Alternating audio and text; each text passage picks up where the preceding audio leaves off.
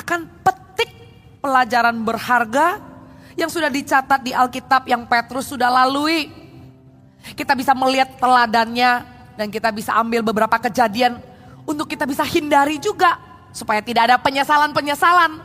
Karena firman Tuhan sudah mengajarkan dan memperingati. Jadi kita dengarkan firman Tuhan supaya kita bisa mengikut Yesus sampai akhir hidup kita.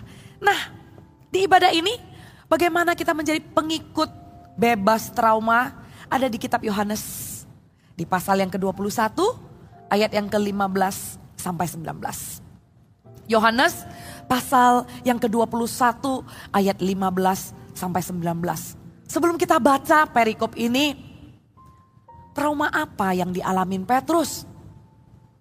Dia punya kejadian-kejadian yang Petrus kayaknya ingin menghapuskan kejadian itu dari dari cerita hidupnya. Kita sendiri masing-masing punya kisah ya. Punya, punya kisah yang dalam hidup kita.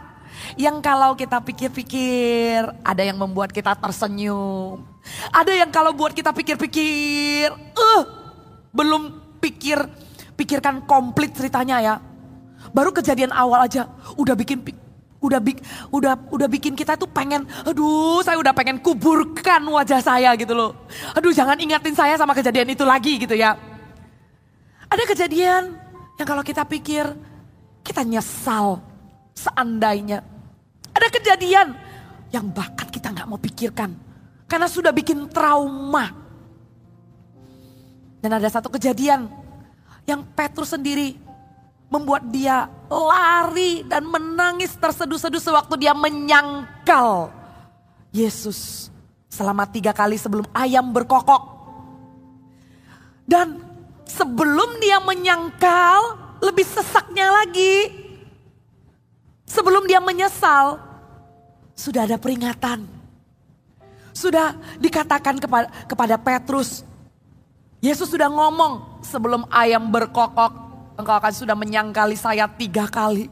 Dan waktu itu kejadian, Anda bisa bayangkan. Anda bisa bayangkan, aduh Mengkhianati menyangkal aja udah cukup sedih gitu ya. Apalagi teringat, sudah diingatkan. Aduh kenapa saya, kenapa saya, aduh nyesel, nyesel. Dia nangis terseduh-seduh, dia menyesal. Tapi di dalam penyesalannya ada buahnya. Saya nggak akan ulangi lagi sih ya, itu ada di ibadah yang tadi sebelum ini. Saya membahas penyesalannya Petrus ini. Yang tidak menjadi akhir daripada dia mengikut Yesus. Karena ada ada ini lagi nih, ada ini lagi. Dan inilah yang Yesus lakukan untuk membuat Petrus bebas dari trauma. Kita baca sama-sama. Sesudah sarapan, Yesus berkata kepada Simon Petrus, "Simon anak Yohanes, apakah engkau mengasihi aku lebih daripada mereka ini?"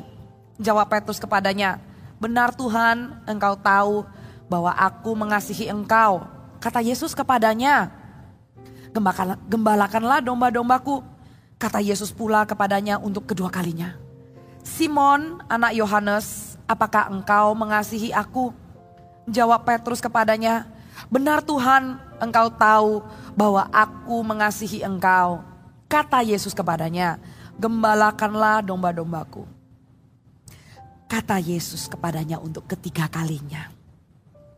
Simon anak Yohanes, apakah engkau mengasihi aku? Maka sedihlah hati Petrus karena Yesus berkata untuk ketiga kalinya, apakah engkau mengasihi aku? Dan ia berkata kepadanya, Tuhan engkau tahu segala sesuatu, engkau tahu bahwa aku mengasihi engkau. Kata Yesus kepadanya, gembalakanlah domba-dombaku Aku berkata kepadamu sesungguhnya ketika engkau masih muda, engkau mengikat pinggangmu sendiri dan engkau berjalan ke mana saja kau kehendaki. Tetapi jika engkau sudah menjadi tua, engkau akan mengulurkan tanganmu dan orang lain akan mengikat engkau dan membawa engkau ke tempat yang tidak kau kehendaki. Dan hal ini dikatakannya untuk menyatakan bagaimana Petrus akan mati dan memuliakan Allah. Sesudah mengatakan demikian, ia berkata kepada Petrus, ikutlah aku. Ini kata-kata Yesus terakhir, ikutlah aku. Kata-kata Yesus yang pertama, waktu baru kenal sama Simon, namanya belum Petrus, kata-kata yang sama. Simon, engkau akan kunamakan Kefas, yang artinya Petrus batu karang yang teguh. Mari ikutlah aku. Dan di akhir, sewaktu Yesus bangkit di hari ketiga, menampakkan diri dan berbicara kepada Petrus kalimat yang terakhir, ikutlah aku. Petrus dipanggil untuk mengikut Yesus. Kita yang percaya kepada Yesus dan menerima Yesus sebagai juru selamat, maka selama kita masih hidup dan bernafas, kita semua dipanggil mengikut Yesus. Kita semua adalah pengikut-pengikutnya dan ada perjalanan mengikutnya. Ini kata Yesus yang terakhir ya, ikutlah aku. Ya kita kembali ya di ayat yang awal-awal. Kita akan pelajari perikop ini sama-sama. Sesudah sarapan. Sarapan apa ya? Saudara tahu? Di sebelum ayat yang ke-15 ini, nanti baca di rumah ya. Dari ayat yang pertama pasal yang 21 sampai ayat yang ke-14 sebelum yang ke-15 tadi kita baca ya. Yesus menampakkan diri kepada murid-muridnya di pantai Danau Tiberias. Yesus menampakkan kepada diri-dirinya di situ ada Petrus. Dan waktu itu heboh berita di mana-mana. Dikatakan Yesus orang Nazaret yang dikatakan Mesias mati di kayu salib. Kemudian murid-muridnya sedih, mereka kecewa. Kemudian ada perjalanan ke Emmaus ya. Perjalanan ke Emmaus. Saudara tahu perjalanan Emmaus dan ke Yerusalem itu dekat sekali. Seharusnya mereka berziarah mau ke Yerusalem. Tapi karena kekecewaan dalam perjalanan, mereka akhirnya berbelok ke Emmaus. Yang akhirnya akhir daripada cerita ya, saya langsung lompat ya. Mereka itu menuju ke Yerusalem setelah Yesus menampakkan diri dan mereka sadar. Ngapain ya saya ke Emmaus ya? Itulah keadaan murid-murid Yesus waktu waktu Yesus disalibkan. Mereka ketakutan. Karena mereka rasa guru Mesias yang ada di dalam pikiran mereka adalah pemimpin yang kuat. Bukan pemimpin yang mati dibunuh di atas kayu salib. Dan apa yang ada di dalam pikiran mereka, Mesias adalah penyelamat, bukan seperti apa yang dipikirkan Allah. Yang mereka pikirkan Mesias ini adalah penyelamat dari penjajahan Romawi yang saat itu sedang menjajah Israel. Jadi mereka punya versi penyelamatnya sendiri. Kadang dalam pikiran kita, kita juga punya versi Tuhan yang kita inginkan loh. Kita menciptakan gambaran Tuhan sesuai dengan apa yang kita mau. Kita punya ekspektasi tertentu sama Tuhan. Tuhan yang aku percaya harusnya membebaskan aku dari hutang sebelum aku pelayanan. Tuhan yang aku percaya dan aku serahkan hidupku harusnya menjawab doaku dulu. Kita punya versi-versi. Dan sebelum itu terjadi, orang bisa tawar hati waktu mengikut Yesus. Imannya bisa tergoncang ikut Yesus. Dan pada saat itu itulah yang terjadi sama murid-muridnya. Mereka kaget. Loh, loh, loh, loh. Kita loh masih dijajah. Kok guru Mesias sudah mati di atas kayu salib? Karena apa yang dipikirkan Allah bukan seperti yang dipikirkan manusia. Versinya hanya menyelamatkan mereka dari jajahan Romawi. Versi Allah jauh lebih besar yang tidak bisa didalami oleh pikiran murid-muridnya saat itu. Bukan cuma menyelamat versi yang mereka pikir dari jajahan, tapi dari belenggu dosa. Dilepaskan dari ikatan dosa, dari kutuk, menang atas sakit penyakit. Yesus ada juru selamat dunia bagi seluruh umat manusia, bukan cuma bagi bangsa Israel. Mereka tawar hati. Lemas Kayaknya, hah, selama saya pelayanan saya lihat guru saya dengan hikmat tanda mujizatnya. Loh, sisa kita. Mereka kecewa dan mereka ditemukan kembali menjadi nelayan. Petrus kembali. Dalam kekecewaannya, kesedihannya, traumanya. Ini pengikut Yesus, murid Yesus. Yang mengikuti setiap hari di dalam pelayanan dan menyaksikan perkara ajaib dan mujizat. Tapi waktu itu terjadi, wow, itu di persimpangan loh. Persimpangan. Yesus bilang engkau akan menjala manusia. Sudah ada panggilan yang jelas. Dalam hidup kita juga. Setiap dari kita punya panggilan, punya mimpi, punya penglihatan. Tapi waktu fakta tidak sesuai dengan yang kita harapkan. Yang ada di depan mata, yang kalau kita lihat secara fisik, kok nggak seperti mimpi dan penglihatan dan janji Tuhan ya? Kita ada di persimpangan untuk terus ikut Tuhan dengan blueprintnya Tuhan, atau belok ke Emmaus, atau seperti murid-muridnya berpikir, ya udahlah, hilang pemimpin, hilang yang yang yang mengkoordinasi semua pelayanan mereka. Ya udahlah, kembali ke profesi lama, menjala ikan. Tapi Tuhan Yesus setia loh.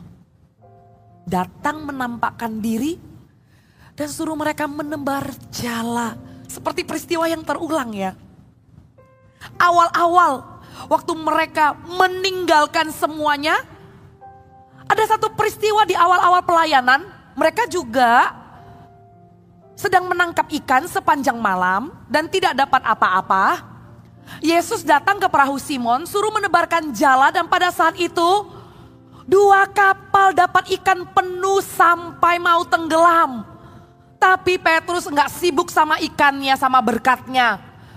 Dia melihat mujizat itu, dia tersungkur, aku orang berdosa dan dia tinggalkan semua ikan itu. Dia tinggalkan semuanya itu dan dia ikut Tuhan. Di situlah titik awal dia ikut Tuhan. Dan kejadian itu terulang lagi. Sewaktu mereka tawar hati. Satu mereka tawar hati. Kadang ya, waktu kita tawar hati, perlu loh buat kita ingat awal pertobatan kita. Satu kita tawar hati, jangan anggap remeh momen-momen bayi rohani itu loh. Saudara, Anda bertobat berapa tahun yang lalu? Di sini usianya beda-beda beragam-ragam. Ada yang bertobatnya mungkin 40 tahun yang lalu. Jangan anggap remeh pertobatan awal-awal. Karena pertobatan awal-awal sewaktu kita dengan dengan dengan dengan murninya encounter sebuah kasih karunia yang begitu mahal. Kita yang nggak ngerti kasih karunia itu, coba coba saya tanya ya. Waktu bertobat rasanya apa? Kayaknya hampir rata-rata jawaban orangnya rasanya damai. Rasanya damai. Dan waktu bertobat, saya yakin, yakin, yakin, yakin karena itu ada di firman Tuhan. Roh Kuduslah yang menginsafkan. Karena naturalnya manusia yang hidup dalam dosa. Tidak ada sesuatu yang baik dalam diri saya.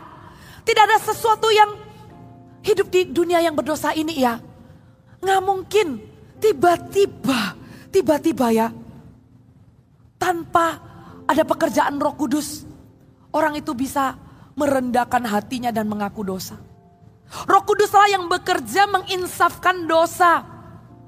Roh kuduslah yang menggerakkan hati dan tahu aduh aku ini nggak layak.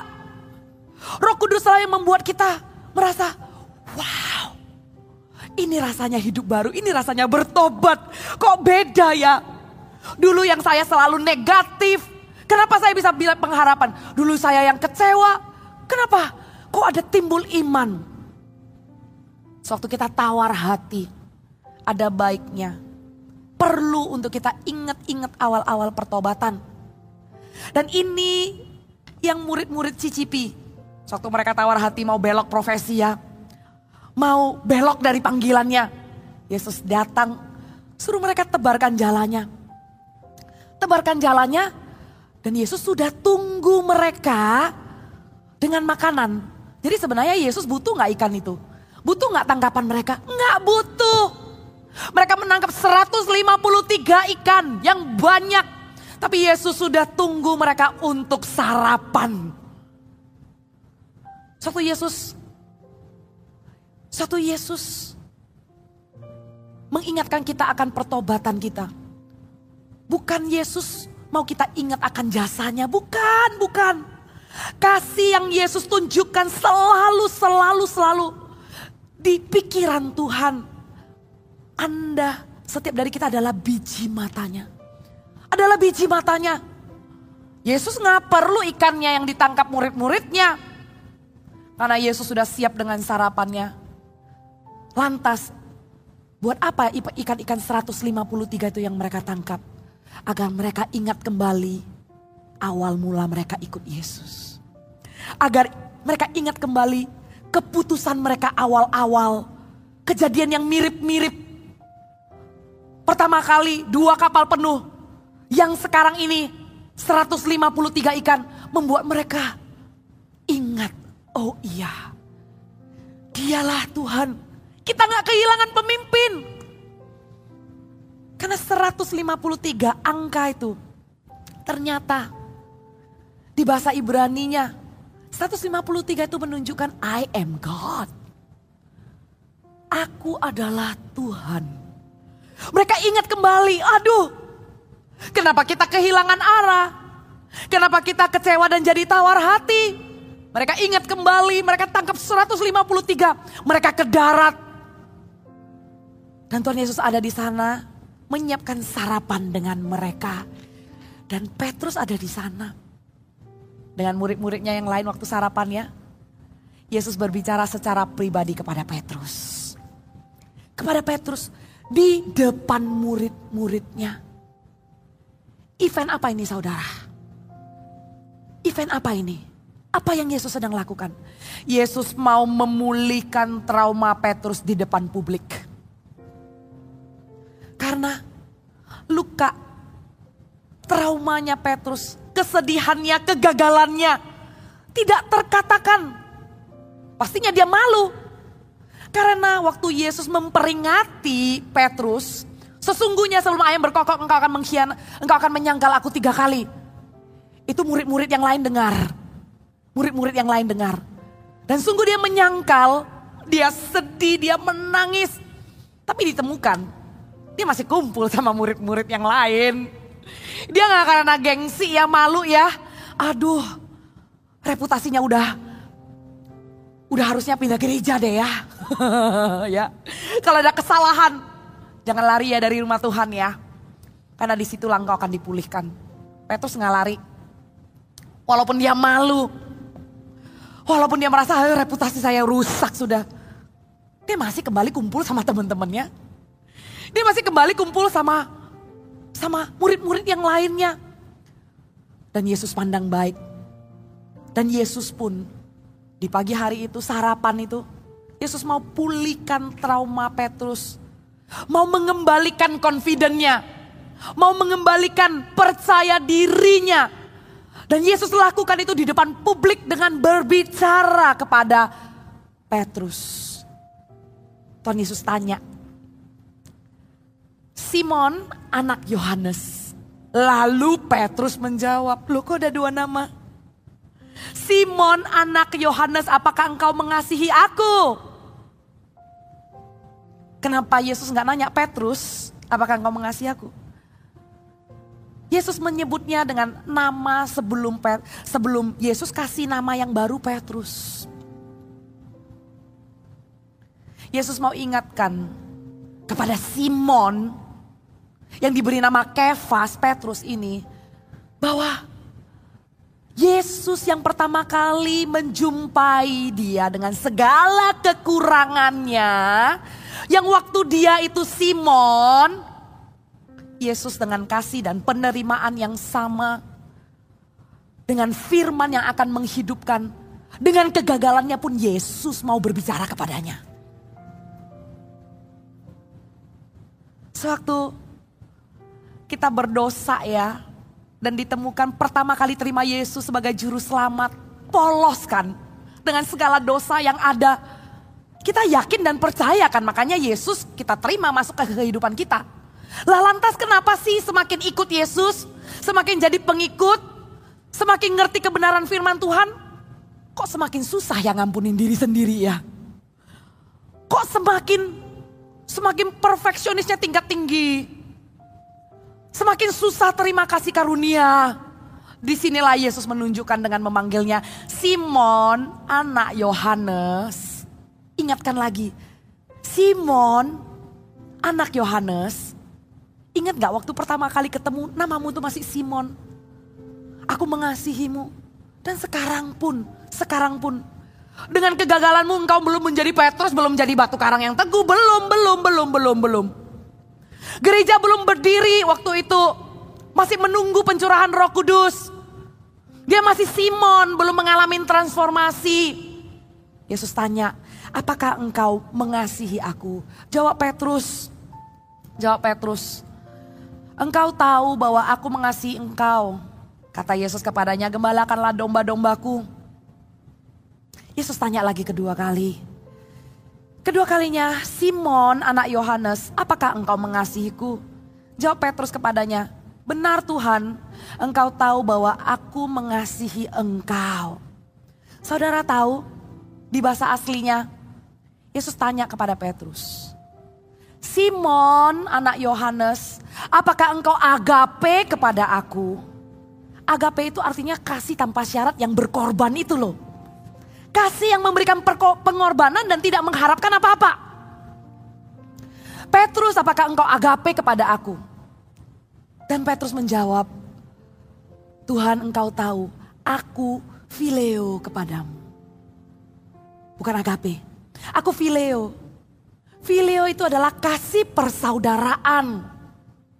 Bukan kasih yang tanpa syarat dan berkorban itu. Karena kenapa? Petrus ada trauma. Petrus ada trauma. Waktu Petrus diperingati dia akan menyangkali. Saudara tahu dia katakan, sekalipun yang lain imannya goncang, aku tidak akan. Aku bahkan bersedia mati untuk Yesus. Wow. Itu pernyataan iman Petrus sebelum dia menyangkal Yesus. Begitu confidentnya dia katakan, aku tidak akan. Kemudian setelah trauma itu terjadi, dia nggak sanggup mengatakan agape, nggak bisa. Padahal, padahal waktu dia katakan iman yang lain goncang aku tidak, bahkan sekali-kali dia bersedia loh mati. Berarti kan sacrifice. Berarti kan agape. Tapi karena ada kejadian dan ada kegagalan yang bikin dia trauma, dia menjawabnya, aku fileo. Yesus engkau tahu aku fileo. Yesus tanya dua kali, Petrus jawab aku fileo. Dan ketiga kalinya, ketiga kalinya, Yesus tanya, kalau kita lihat di sini, pertanyaannya kan sama ya. Simon anak Yohanes, apakah engkau mengasihiku? Kata Yesus untuk ketiga kalinya begitu. Simon anak Yohanes apakah engkau mengasihi aku? Maka sedihlah hati Petrus. Petrus sedih bukan karena Yesus tanya tiga kali. Bukan. Tapi ternyata kasih yang Yesus sebut dua kali di awal agape itu diganti bahasa aslinya. Yesus tidak lagi tanya, Petrus, eh Simon anak Yohanes, apakah engkau agape kepadaku? Karena Simon mengatakan fileo, dia menunjukkan ketidaksanggupannya, ketidaksanggupannya. Dia tahu batas kemampuannya sampai mana. Maka Tuhan pun turun ke levelnya Petrus dan bertanya, Petrus apakah engkau fileo kepadaku? Tuhan ganti pertanyaannya. Demi siapa?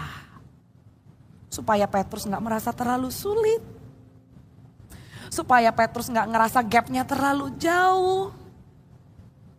Itulah Yesus yang mengasihi Anda dan saya lakukan sepanjang saat dulu sekarang sampai selama-lamanya tidak pernah berubah. Sampai melepaskan haknya mengambil rupa seorang hamba. Tuhan sepenuhnya datang ke atas muka bumi lahir sebagai seorang manusia. Merasakan lapar.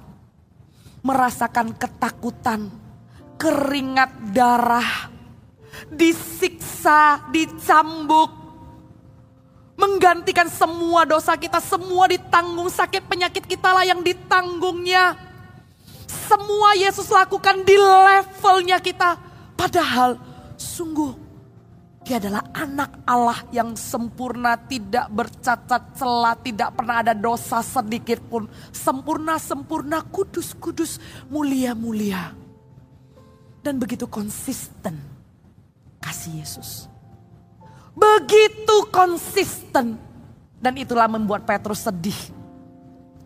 Membuat Petrus sedih. Siapa aku ini Tuhan? siapa aku ini Tuhan?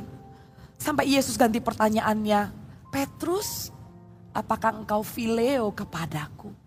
Dan di saat itu, selain daripada Petrus merasakan kasih, Petrus juga merasakan pemulihan karena pada saat itu dia sadar. Tiga kali aku ditanyain apakah aku mengasihi Yesus. Tiga kali aku menyangkalinya. Aku menyadari ternyata Yesus yang sedang berbicara kepadaku secara private memberikan kesempatan kepadaku untuk menebus traumaku. Tiga kali ditanya adalah tiga kali kesempatan supaya aku bisa merasa tidak terintimidasi lagi.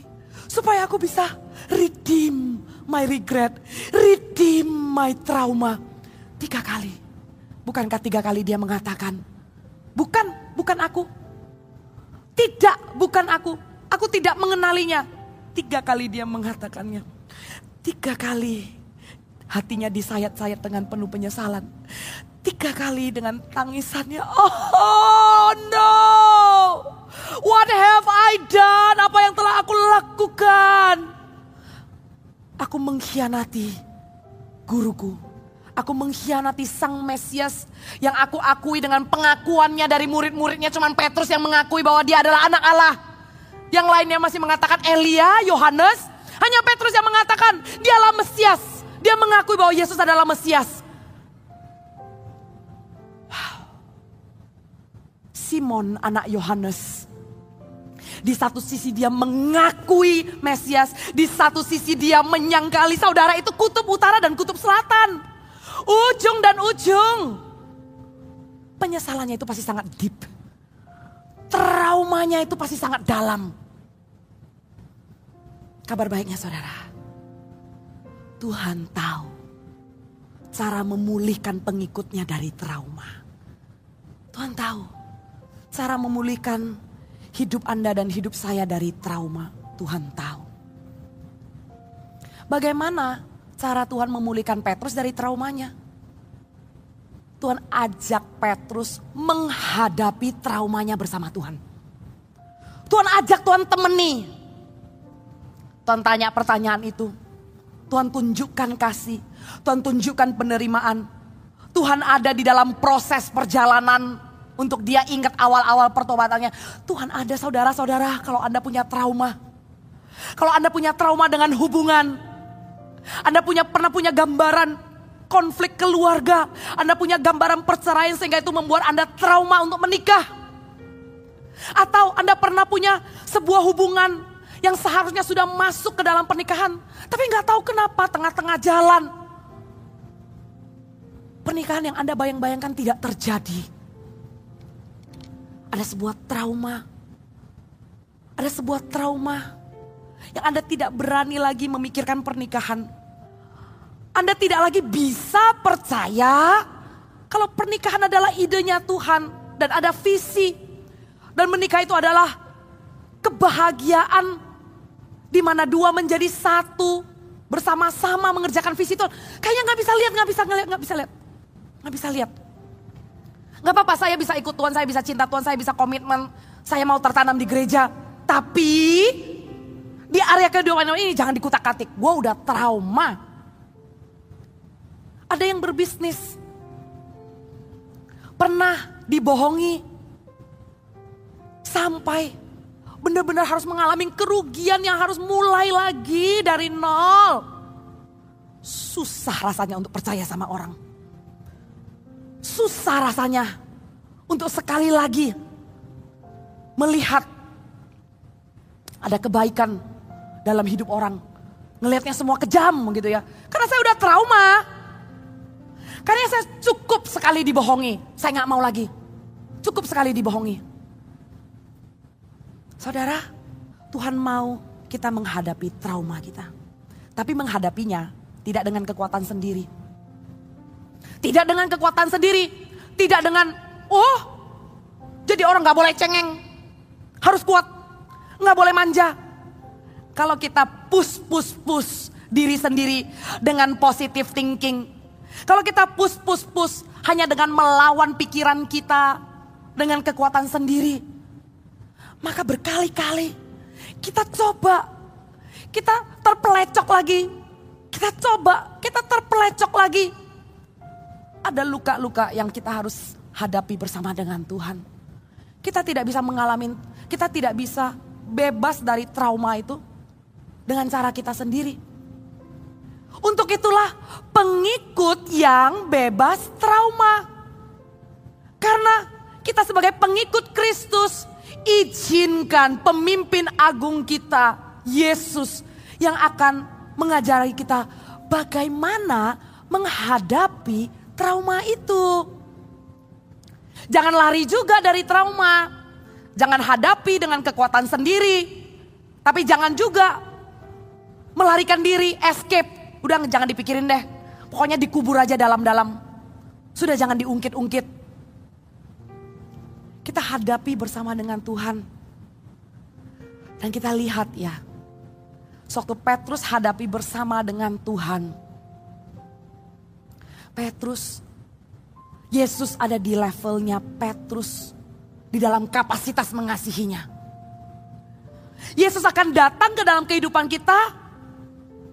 Anda tidak perlu pikir, oh saya harus membawa hati yang sudah sempurna, hati yang sudah pulih.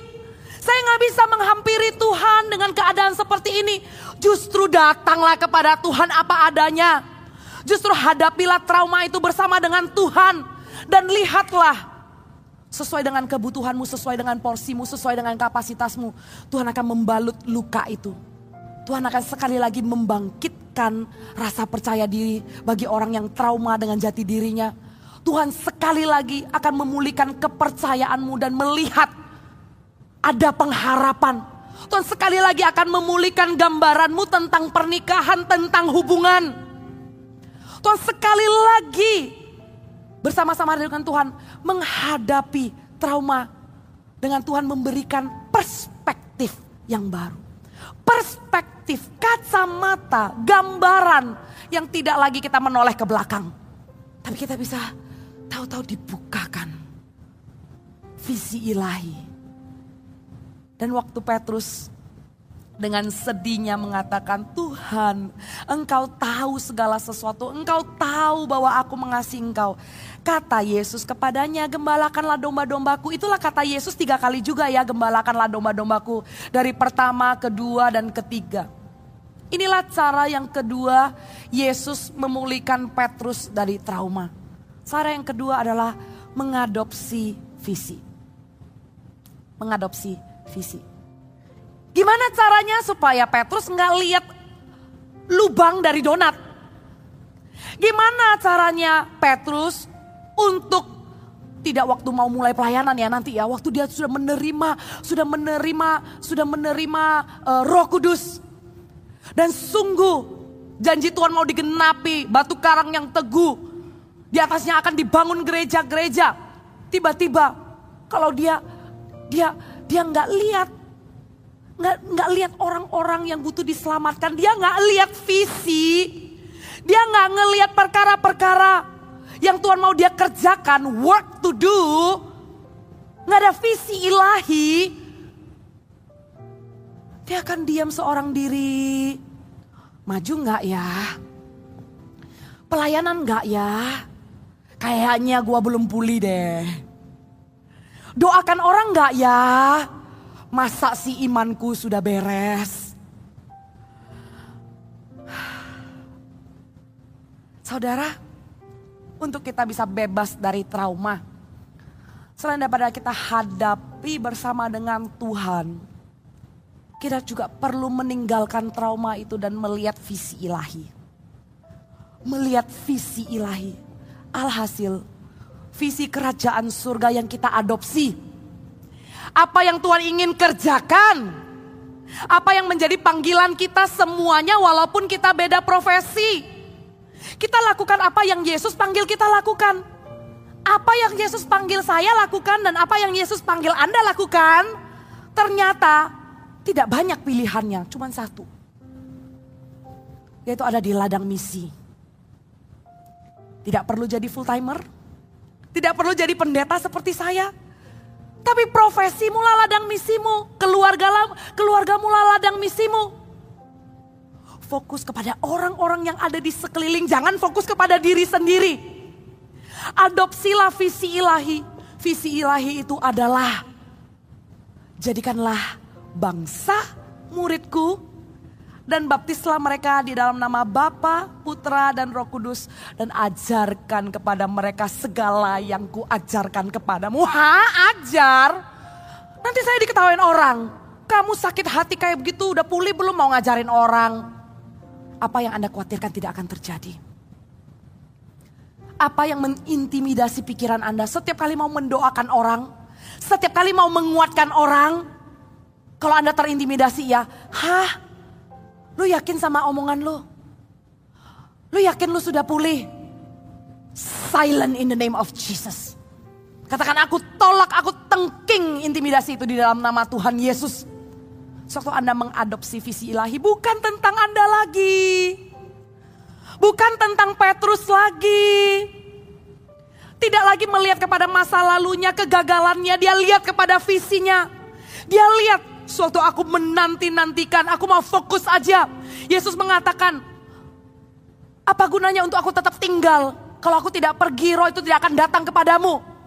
Maka mereka menanti-nantikan, kemudian waktu roh kudus dicurahkan. Dia langsung jalan tol highway, let's go. Dan dia melihat mimpi penglihatan dan visi yang Tuhan taruh di hidupnya. Dia nggak mau lihat lagi Simon, dia nggak mau lihat lagi penyangkalannya. Dia cuma ingat gembalakanlah domba-dombaku. Di dalam kata gembalakanlah domba-dombaku. Ku itu punyanya Yesus.